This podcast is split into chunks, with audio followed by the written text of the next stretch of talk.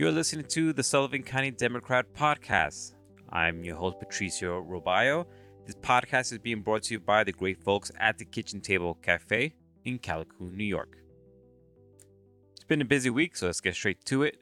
Our first story takes us to Sullivan County Legislature, where the adoption of the 2024 county budget stirred some debate.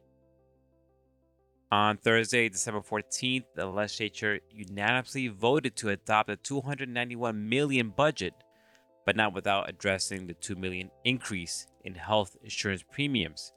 In a special meeting, legislatures voted to raise the tax levy by 1.4% to cover the half of the increase, with the remainder drawn from the county's fund balance.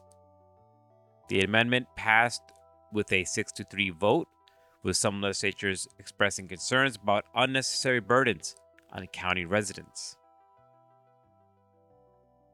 Moving on to the town of Delaware, where local businesses landscape is evolving. The Kohlertown Business District was expanded to include buildings from Dollar General down to Schoolhouse Road. This expansion under local law number 42 of 23 aims to facilitate new business opportunities along Route 52 leading to the village of Jeffersonville. Additionally, the town board discussed a proposal from Michael J. Gallagher to open a microbusiness related to cannabis on his property, sparking a lengthy discussion about the project's scope and potential impact on the community. Shifting our focus to health and human services during the December 14th meeting of the Sullivan County Legislature, Health and Human Services Commissioner John Liddle reported a significant increase in homelessness census over the last three months.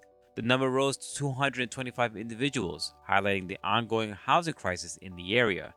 Commissioner Liddle discussed efforts to adapt to the situation, including providing housing vouchers and recruiting support for developing affordable housing.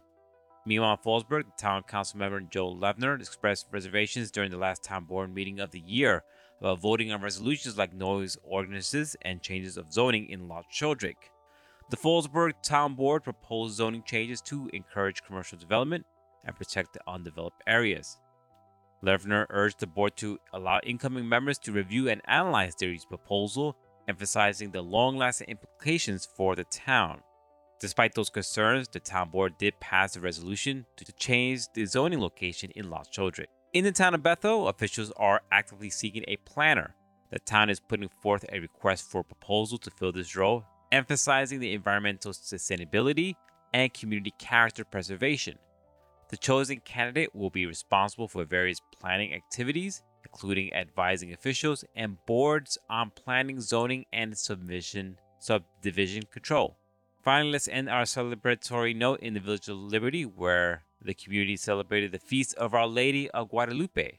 The festivities, organized by La Comandante Guadalupe, featured traditional dances, foods, costumes, and a mass. The procession, supported by local authorities, showcased the rich cultural diversity within the community. We have this and more on the pages of the Sullivan County Democrat on newsstands now, or you can check us online at scdemocratonline.com.